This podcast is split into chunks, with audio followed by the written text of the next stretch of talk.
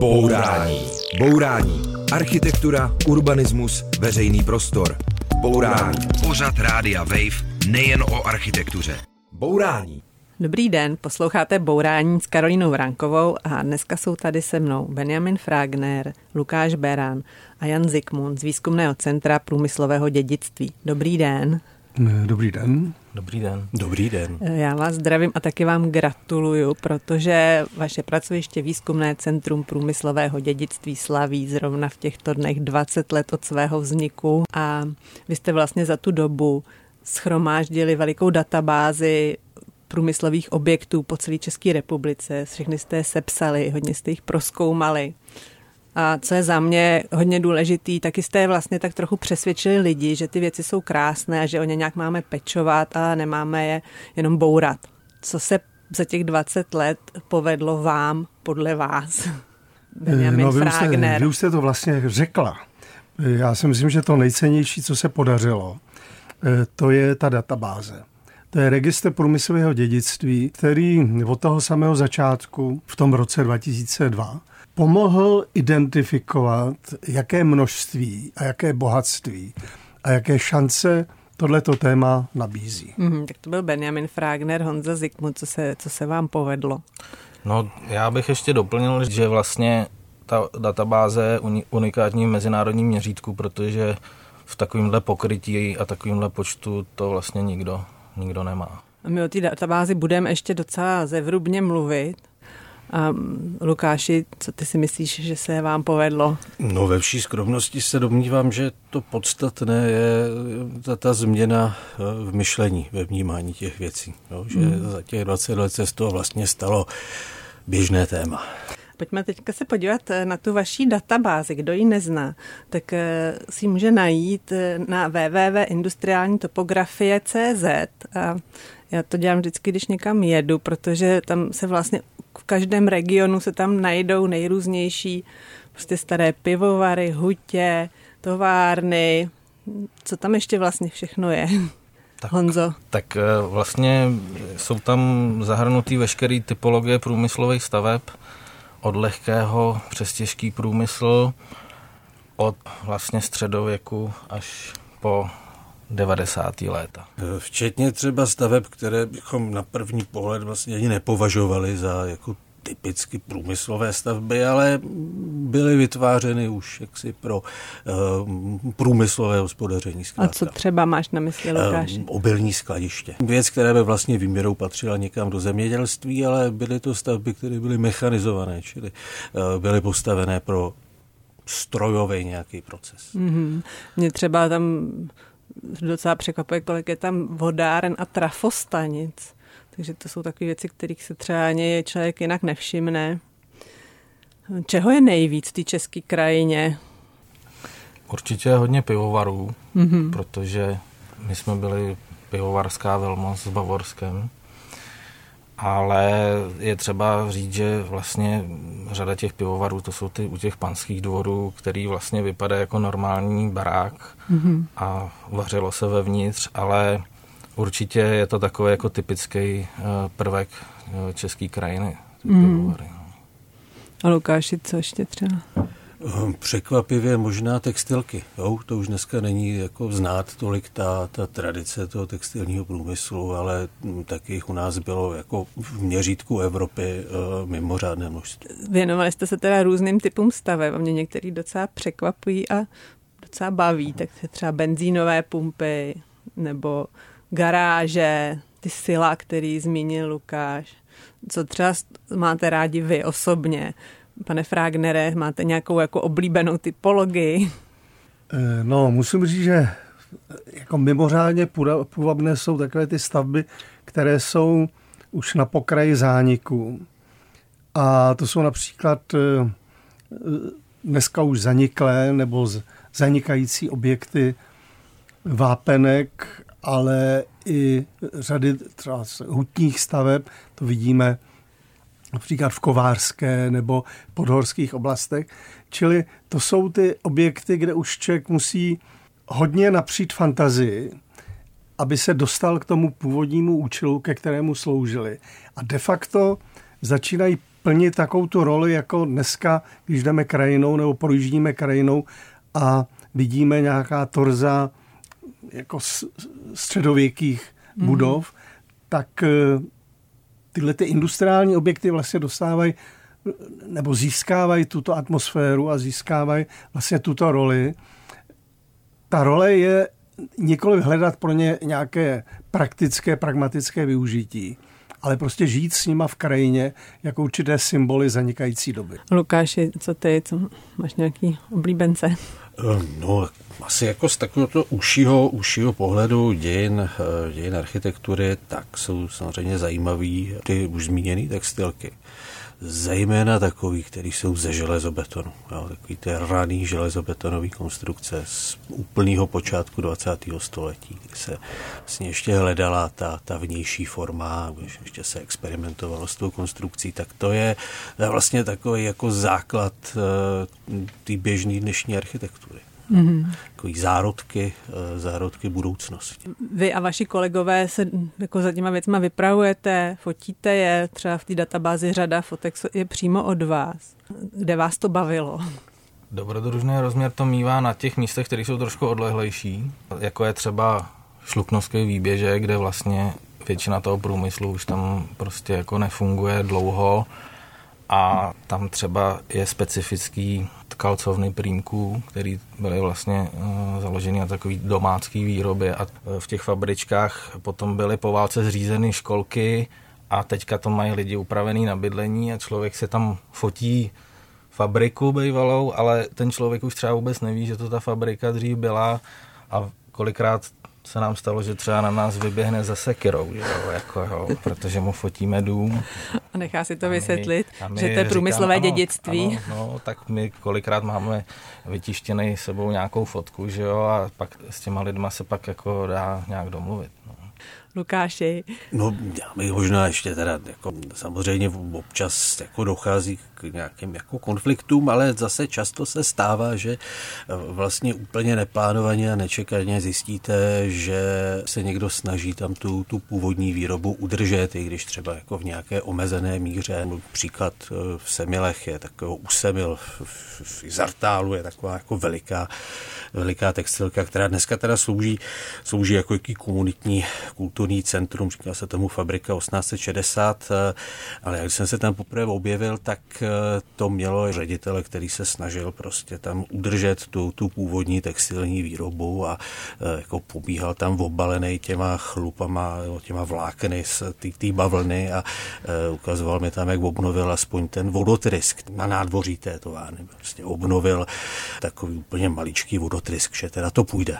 Jo. A ono to nakonec teda jako dopadlo špatně, ale No, to je docela dobrodružný tyhle ty areály a tyhle ty trosky průmyslového věku navštěvovat. Máte třeba nějaký tip na to, kde se takovéhle věci dají ještě vidět a prolézt a proskoumat, pane Fragnere?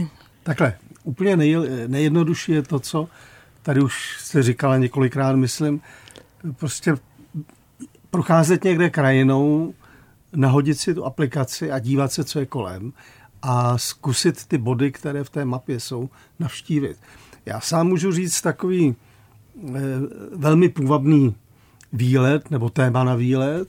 Z Prahy se jezdí, každý chce vidět Karlštejn, vynechat Karlštejn a za Karlštejnem je Srbsko, je to pár set metrů a tam budete míjet Pesoldův lom, což je nádherný romantický místo, takový chátrající a potom jdete dál, přejdete Beronku, dostanete se do lesu a tam najednou před vámi se objeví torza, ruin Tomášovy vápenky, krásné místo, ale musím říct, že je to trošku riskantní, protože to je stavba, nebo je to spíš zbytek stavby ve velmi schátralém stavu, ale je to kouzelné místo, téma pro výlet. A, a vy, Honzo Lukáši, máte nějaký ještě typy na výlet?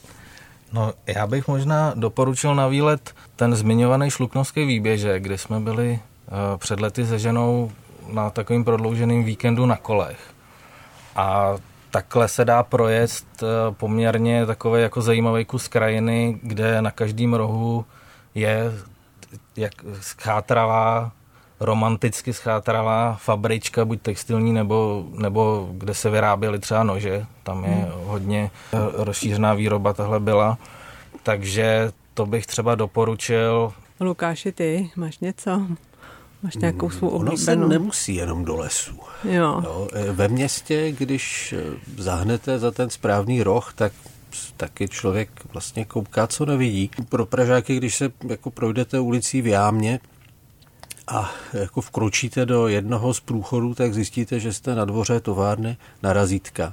Má komín, má nádhernou betonovou lávku mezi tím komínem a tou administrativní budovou a prostě je tam, je to jako, jako bez pochyby prostě jako továrna, ale jako je schovaná, schovaná v tom městském dvorku e, a stačí projít průchodem tak eh, to je, to je tip na, na dobrodružství a taky teda nabádáme k dobrodružství a ještě i k opatrnosti, aby eh, se nikomu nic nestalo a nik, nik nedostal vynadáno, na to já taky potřeba dát pozor, že jo. No jsme národ soukromých vlastníků, takže i, i sebezanedbanější pozemek eh, je občas opatřen hrdou cedulí, že jde o soukromý pozemek. Takže dobrodružství, ale s opatrností posloucháte bourání a budeme pokračovat po písničce. Bourání. Bourání s Karolínou Vránkovou na rádiu Wave. Posloucháte Bourání a povídáme si s Benjaminem Fragnerem, Janem Zikmundem a Lukášem Beranem, což jsou asi jako největší žijící odborníci na průmyslové dědictví v ČR. Mě by zajímalo, kdy vás to začalo zajímat, nebo jak a proč. Tak eh, u pana Frágnera si typnu, vy jste vlastně syn Jaroslava Frágnera, význačného architekta, který už za první republiky vlastně projektoval i průmyslové stavby, třeba elektrárnu ESO v Kolíně, tak souvisí to nějak? Je to ten důvod, proč vás to začalo zajímat? Ne, ne, ne, ne, tak to není. Já jsem se někdy v těch 70. 80. letech především zabýval nebo zajímal o současnou architekturu a trošku o problémy urbanismu. A musím říct, že to vlastně byl tak trošičku únik z té současné architektury. Zájem o objekty tohoto typu, čili o tu další stavební vrstvu, která je ať už ve městech nebo v krajině, tak ten byl prostě daný určitým rozčarováním nad podobou současné architektury. Hmm. Lukáš Beran a Honza Zikmund jsou, řekněme, další generace badatelů. Ten váš zájem začal později. A vy jste se k tomu dostali jak, Honzo? Já jsem se k tomu dostal velmi takovým prozaickým způsobem. Já jsem jednou potkal Lukáše v Metropoletech, který mi dal vizitku, že dělá ve VCPD. A mě to jako docela zaujalo, tak pak byla navázaná nějaká spolupráce, když se začal dělat Ústecký kraj a pak jsem teda i já tam nastoupil a vlastně já jsem potom jako zjistil, že do té doby jsem to vůbec nevnímal, tuhle tu vrstvu v krajině nebo ve městě a najednou to vlastně člověk jako viděl všude. Mm-hmm. A Lukáši, ty se jak dostal k továrnám? U mě to bylo hodně přes jakoby, ty, ty dějiny, dějiny architektury. Eh, zároveň jsem si uvědomil, že prostě je možný psát o věcech, o kterých prostě nikdo nepsal zatím. Opravdu jako nacházet stavby.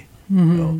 Aspoň pro sebe si je, si je jakoby objevit a eh, tím se to lišilo od té jako běžné praxe, kdy jako píšete prostě 20. knížku o Licenhofrech, tak je to jako jiný, eh, jiný způsob práce trošičku. A ono se to trochu dá přirovnat i k tomu, jak se na ty stavby dívá celá společnost, že vlastně do nějaké doby je neviděla a pak je postupně začala vidět. A to si asi bude pamatovat pan Fragner nejvíc, kdy se jakoby uh, lidi všimli, že jsou tady ty továrny, že mají nějaký svůj půvab, že třeba by se nemuseli všechny zbourat, když už nefungují?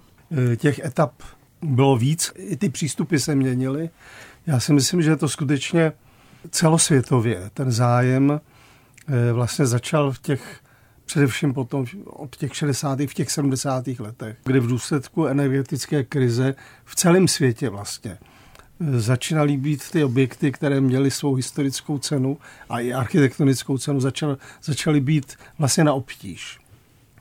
Eh, především začalo to v těch eh, vyspělých průmyslových zemích, ať už ve Velké Británii a ve Francii, tak posledně se to dostalo k nám a to byl ten první zájem o tohleto téma v těch 80. letech, kdy se začala tedy v České republice formovat taková skupina lidí, kteří se potom soustředili kolem Národního technického muzea v sekci průmyslového dědictví. A to si myslím, že byl takový ten první impuls toho zájmu. Ale potom to, co to nastartovalo velmi masivně, to bylo od 90. let po, v souvislosti s restrukturalizací průmyslu a privatizacemi a tak dále, kdy, kdy vlastně to, to byla vysvětně lavina, kdy začalo být spousta, bezpočet industriálních objektů skutečně na obtíž. A teď co s tím? E, má se to bourat, má se to nahradit, nebo dá se to využít? A to byla ta další vlna, která byla velmi typická pro Českou republiku. Oni vlastně v té době, o které mluvíte, v 90. letech většina těch továren vlastně ještě do nějaké míry asi fungovala. No, fungovala a vlastně to, že fungovala, tak to bylo trošku tehdy vlastně handicapem, protože lidi si taky mysleli, pamatovali, že ty továrny nebyly jenom něčím zajímavé, ne, nebyly přínosné, ale oni velmi obtěžovali, protože byly často zanedbané, ekologicky byly nebezpečné a tak dále. A vlastně ten začátek toho zájmu právě v těch 90. letech paradoxně stál na hledání argumentů, proč je přesto zachránit, proč je přesto nově využít. Ne, než se ty argumenty našly, tak spousta těch továren teda zanikla a taky se ho jich to, to hodně zbouralo. Eh, je něco, co třeba vy jste už tenkrát věděli, že by se bourat nemělo a přesto se to zbouralo, co zmizelo? Takým příkladem, tak jako který máme tady těsně před sebou, byla například Pražská Rustonka. Dneska, když tam přijdete do těch, do těch míst, kde stála Rustonka, tak tam z Rustonky nenajdete nic, ale najdete tam velkou ceduli Rustonka jako místní název protože aspoň ten místní název tady se dá využít v tom urbanismu jako to platidlo toho zájmu. Jo. Čili to je jeden z těch objektů, jo. o kterých jsme tehdy bojovali a který dneska nestojí. A kde to teda přesně je, aby jsme si to připomněli? Já doporučuji jet do Karlína, hmm. vystoupit z metra, to je stanice to u, in, u invalidovny, u invalidovny Mezi invalidovnou a, tam, a, a vystoupíte z metra a vidíte velkou ceduli Rustonka mm-hmm. a vedle toho samý novostavby a z původního historicky velmi významného objektu nezbylo vůbec nic. A dlouho tam byla kotelna, ne? Ano, to bylo to poslední, co se, eh, co se slibovalo, že aspoň ta, ta kotelna s tím mm. komínem se zachrání a ani to tam nezůstalo. Mm. No, no tady takovýhle osud vlastně eh, hlavně v Praze postihl hodně těch areálů, protože to jsou cený pozemky, kde se teda začalo okamžitě stavět. A na jednu stranu ono to je nějaký míry logický, že ty továrny ztratily funkci, potřebujeme prostor, proto se tam postaví něco nového. Není to tak trošku jako přirozený vývoj, že když teda továrny nevyrábí, tak se zboří a postaví se byty, které potřebujeme?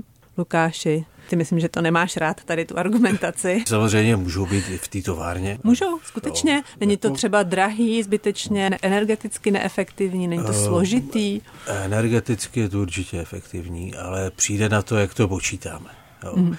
To je takový, myslím si vlastně docela primá argument, on s tím přišel náš vážený skotský kolega Mark Watson. Před lety si, si našel ty tabulky, které se tehdy používaly ve Spojených státech, kolik energie a kolik CO2 je ukryto v takové historické stavbě a kterou jako přijdeme, když ji zboříme a nahradíme nějakou jinou. Jo, to jsou obrovské čísla.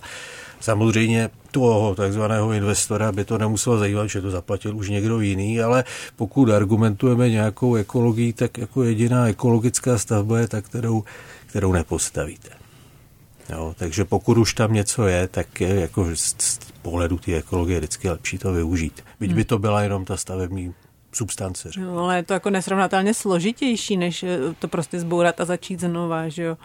Možná myšlenkově složitější, nevím jestli, nevím jestli technicky, patrně ano, ale eh, co si slibují, nebo co slibují ty novostavby, jo? že budou jedineční, že budou originální, eh, což teda dopadá tak, že ta bedna je jako doleva nakloněná nebo doprava nakloněná, tady je možnost prostě mít něco skutečně jedinečného, jo, jako skutečnou věc, na které se potom dá stavět, eh, stavět ten, eh, ten obchod.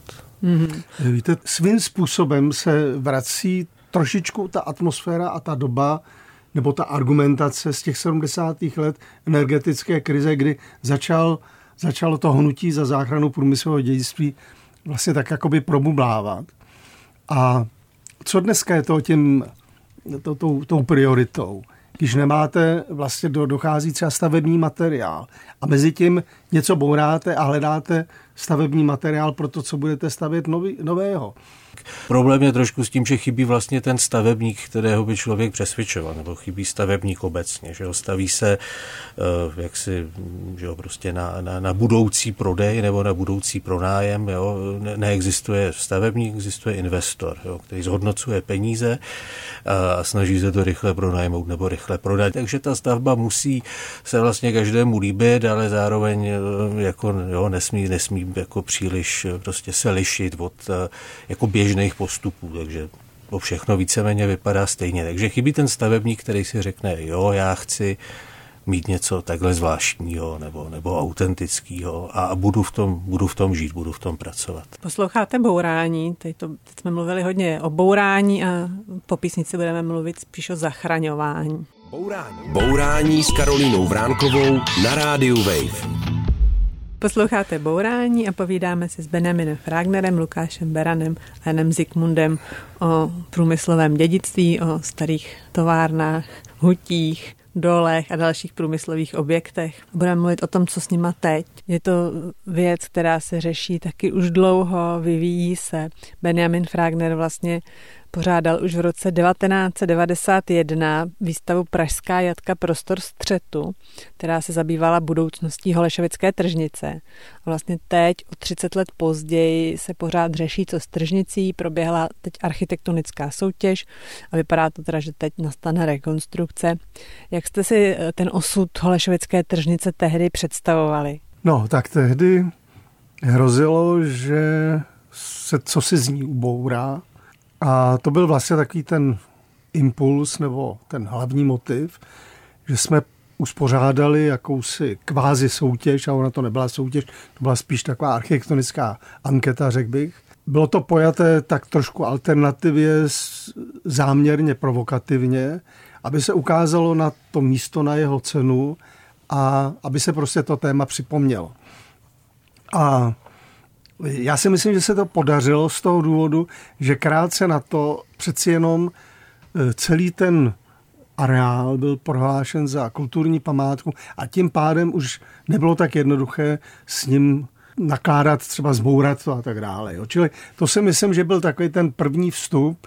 Vy jste říkal, že v té době byla vlastně i možnost, že se to skutečně zbourá a postaví se tam byty, je to tak? Tak ta hrozba, že se, to, že se tam něco ubourá a že se tam něco bude dalšího stavět, ta se ještě opakovala několikrát v budoucnosti s tím, že dokonce byla snaha sejmout z toho památkovou ochranu a vznikly už takové ty globální názory nebo projekty nebo studie právě na zastavění. Ne teda byty, ale administračkama především. Mm-hmm. To, to se nakonec nepodařilo, zaplať pámu za to. A kolem, kolem jatek, já bych spíš to nazýval jatkama než tržnicí, protože když začneme mluvit o tržnici, tak to je trošku zavádějící, ale pořád kolem těch jatek se tak jako by přešlapovalo, protože tam byli podivní eh, nájemníci, ale to je všeobecně známé. Že jo? Čili ten, to přešlapování je typické pro tento ostrůvek ve městě až do dneška. Ale to, co si myslím, že se podařilo tehdy eh, prosadit nebo formulovat, že to je skutečně jakýsi urbální ostrov ve městě, že není možné, protože pořád existují takové ty představy, že by bylo možné nějakým způsobem integrovat okolní zástavbu do toho a jakoby z těch jatek něco tam ubourat, něco přistavět a tak dále. Ale ta hodnota je právě v tom uzavřeném celku a vidíme ty příklady i ze zahraničí, tam, kde se to podařilo, tak vlastně to plní tu roli.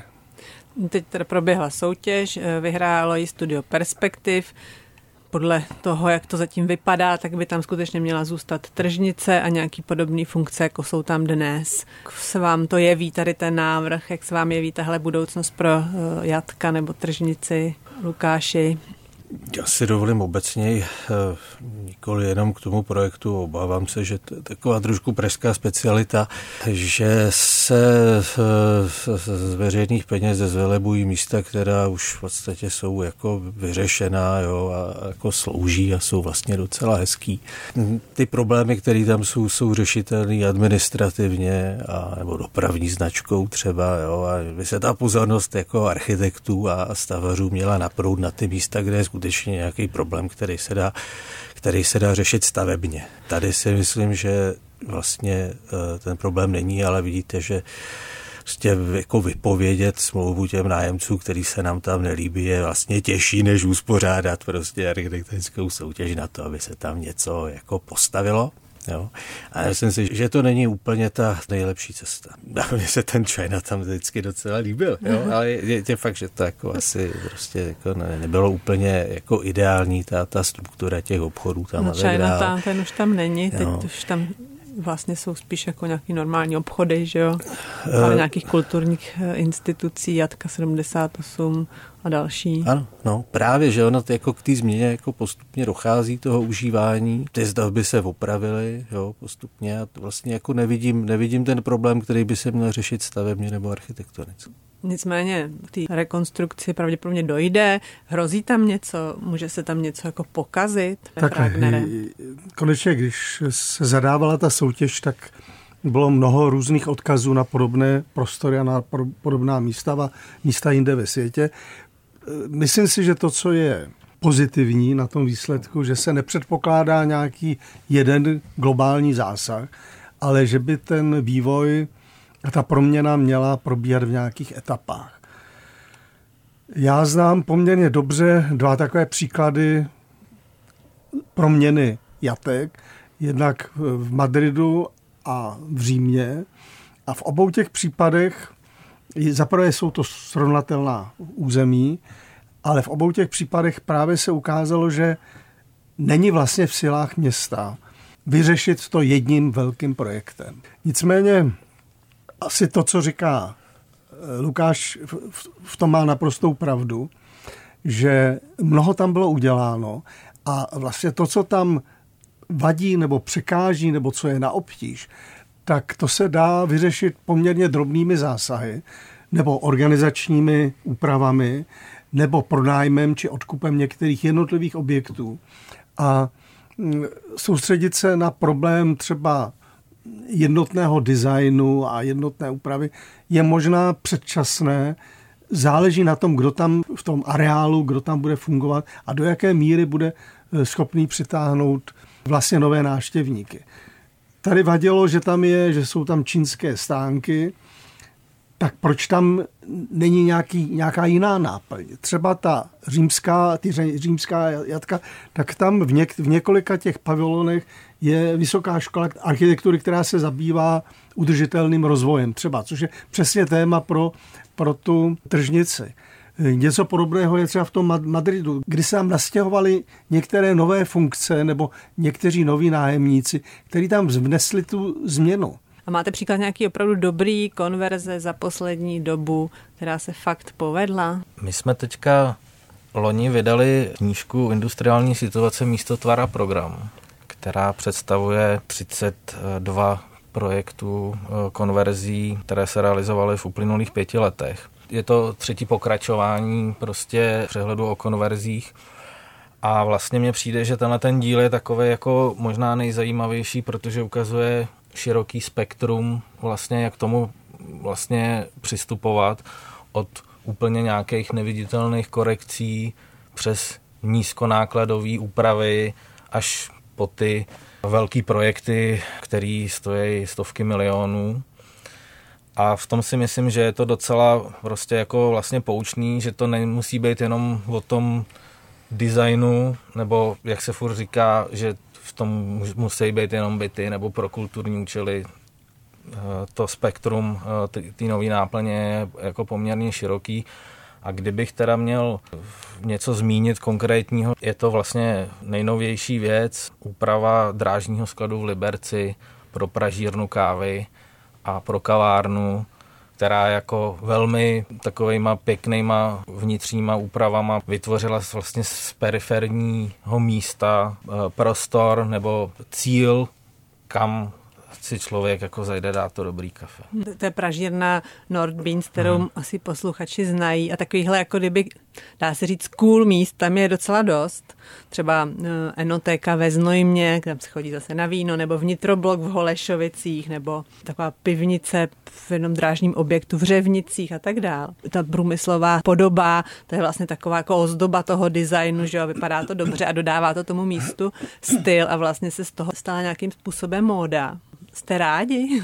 No je to asi eh, věc vkusu nebo jako nějakého prostě názoru toho jako dnešního tvůrce na architekturu. Jako někdy se to úplně nepotkává, protože jako ten ten mainstreamový postoj je, že to musí být jako čistý a že jo, bílý, šedý, černý.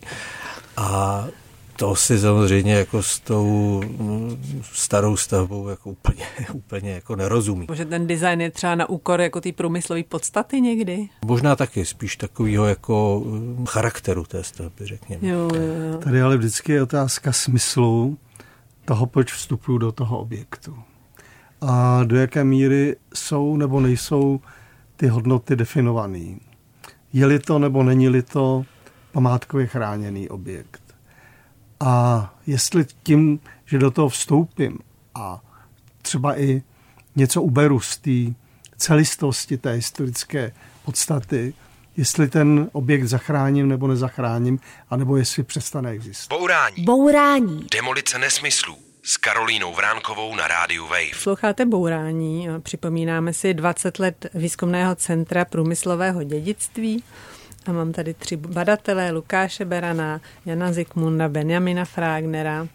Eh, my jsme ukázali, že to téma je fakt složitý, že to má spousta různých vrstev a pohledů. Vy o tom tématu bádáte už mnoho let, ale co vlastně dělá jako badatel na poli průmyslového dědictví celý den? Jako čím se konkrétně zabývá Lukáši? Pokud je o tu konkrétní stavbu samozřejmě, tak nejzábavnější je jako eh, vyjet a podívat se na ně. To je bohužel jako vlastně menší část, eh, menší část té práce. To čtení, no, jako překvapivě vlastně o těch stavbách existuje obrovská literatura. O, o způsobu jejich stavění a navrhování je, je, bylo v jejich době o tom hodně napsáno.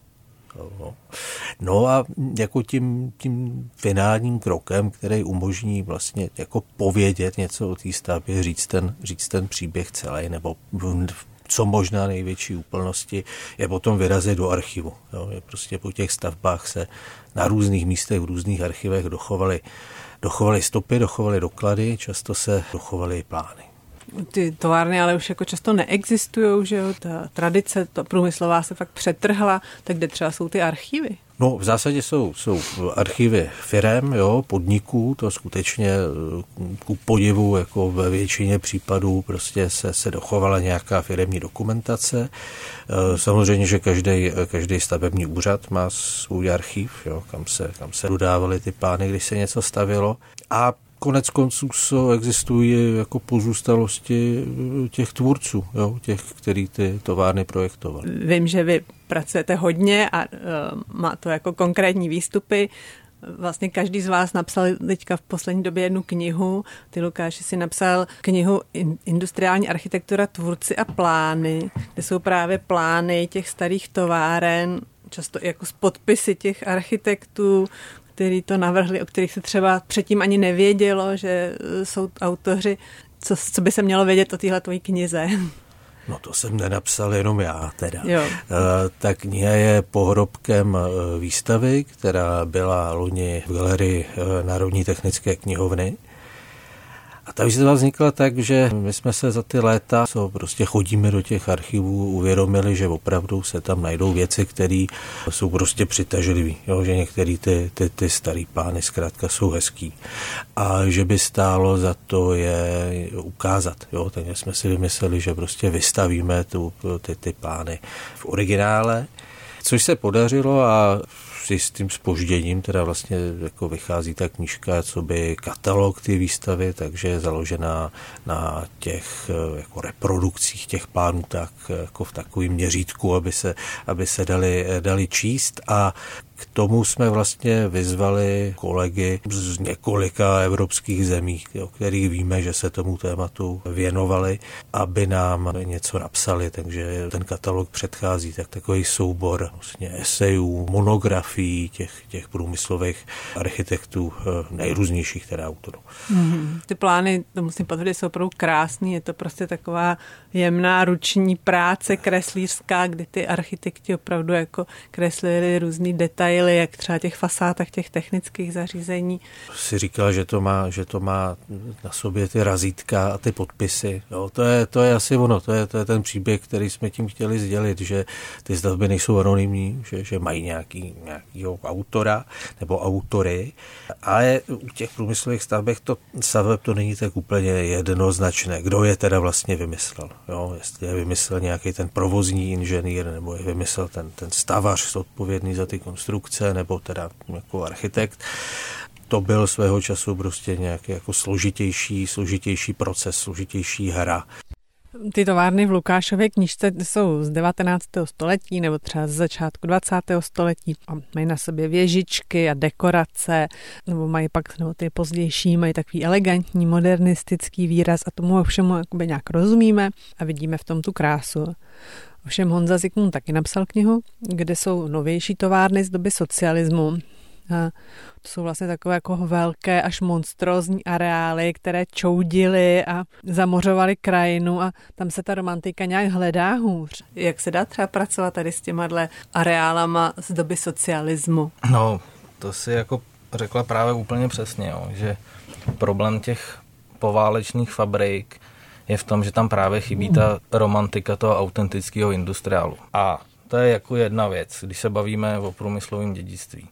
A druhá věc, když se bavíme o poválečné architektuře jako obecně, tak my za posledních 15 let si myslím, že se shodneme, že to povědomí všeobecní o kvalitách poválečné eh, architektury u nás jako roste a už vlastně to spochybňuje jako málo kdo. Tak v případě těch průmyslových staveb právě protože jsou tak obtížně čitelný a dekodovatelný ty, ty jejich kvality, jak architektonický, tak třeba i jako když se máme nějaký výtvarný záměr, tak to je ten problém, proč jsou přehlížený a to jak z odborných, z odborných kruhů, tak právě veřejnost ty kvality jako ne, nevnímá a tím, že jsou přehlíženi, tak jsou vlastně, je to vlastně jako v současné době jako nejohroženější vlastně, nebo jedna z nejohroženějších jako vrstev architektury vůbec. Jaké jsou tvoje argumenty o tom, že i tyhle ty továrny, tyhle monstrózní podniky mají svou cenu?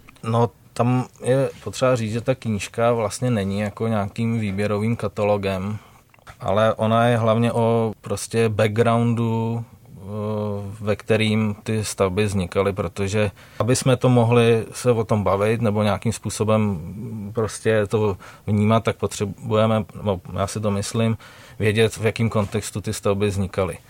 A jinak je to vlastně stejný jako s těma staršíma fabrikama. Ty továrny měly nějaký autory, stavily je nějaký firmy, ty, ty architekti průmysloví byli špičkou ve, svých, ve svým oboru a přitom ty jména už málo kdo zná. Mm, takže myslím, že teďka nás čeká jako třeba další etapa té debaty, co teda tady s těma novějšíma továrnama.